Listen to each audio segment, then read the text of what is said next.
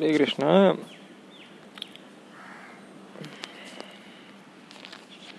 Uh, Kumaran Tamil Krishna Reddy. Today I'm going to say about the military alignments. Actually, the Kshatriya caste of uh, are only the real military. So the official army of uh, of all the countries are duplicate militaries only. The Kshatriya caste only the real militaries. But what happened uh, is that the certain governments and certain people made sure that only 20% of the Kshatriyas are into the military. Official government militaries. Uh, so, what is the plight of the 80% uh, Kshatriyas?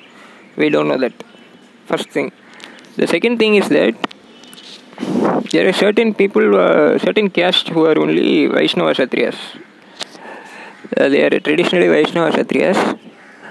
Uh, the government is not uh, inducting them into the military. Rather, they are uh,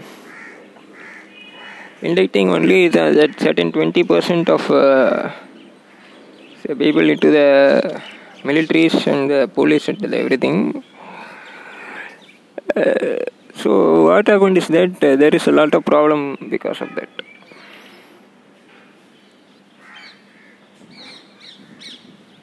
So when when uh, you are not inducting the hundred percent Kshatriya, which is called uh, non-respectfulness, the country is non-respecting the Kshatriyas. The country or the government is non-respecting the Kshatriyas. Uh, that is that is how we can call that.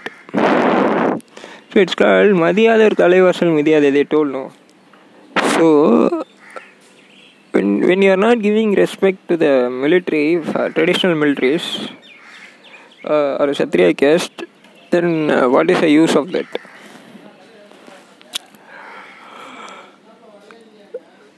So we need to see to that and we need to sort out the issues regarding that. What will the 80% of the Kshatriyas will do? That is a question.